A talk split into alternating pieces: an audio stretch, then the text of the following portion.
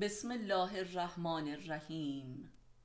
دائرة المعارف عرفانی. جلد اول مجموعه مقالات. معلف استاد علی اکبر خانجانی. فصل اول فلسفه آدم و هوا خودشناسی جنسی. رابطه جنسی. در داستان آدم و حوا در قرآن می‌خوانیم که ابلیس موجب القای شهوت جنسی در حوا شد و حوا هم آن را به آدم منتقل کرد و این امر موجب ادابت آن دو گشت و این ادابت موجب خروج آن دو از بهشت شد. از بهشت من خارج شوید که دشمن یکدیگرید. در این باب در مقاله فلسفه لباس مفصل تر بحث کرده ایم این جنگ در رابطه هر زن و شوهری حضور دارد و علت همه مشکلات زناشویی است. به زبان ساده ادابت بین زن و شوهر از منت و معامله است که در رابطه جنسی رخ می دهد زن می گوید چون تو نیازمندی پس بایستی نازم را بکشی و همه امیال مرا در زندگی ارزان مایی تا با تو تمکین جنسی کنم.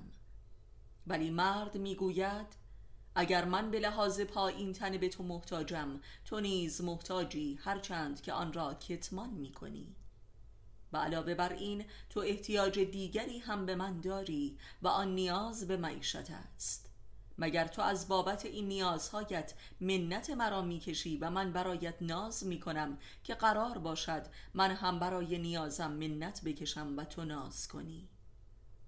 این است بگو مگوی پنهان و آشکار زناشویی که در تمام عمر استمرار دارد و به تدریج پیچیده تر و مزمنتر شده و اصلش به نسیان رفته و تبدیل به دهها بهانه می گردد و خانه را تبدیل به دوزخ می کند حقیقت امر این است که کل این جنگ بی پایان برخواست از عشق مرد به زن است که در زن چنین ناز و توقعی ناحق پدید می آورد و این بعض آنقدر ادامه می یابد تا این محبت نابود شده و بر جای آن در دل مرد نفرت و در دل زن کینه پدید می آید و انتقام آغاز می شود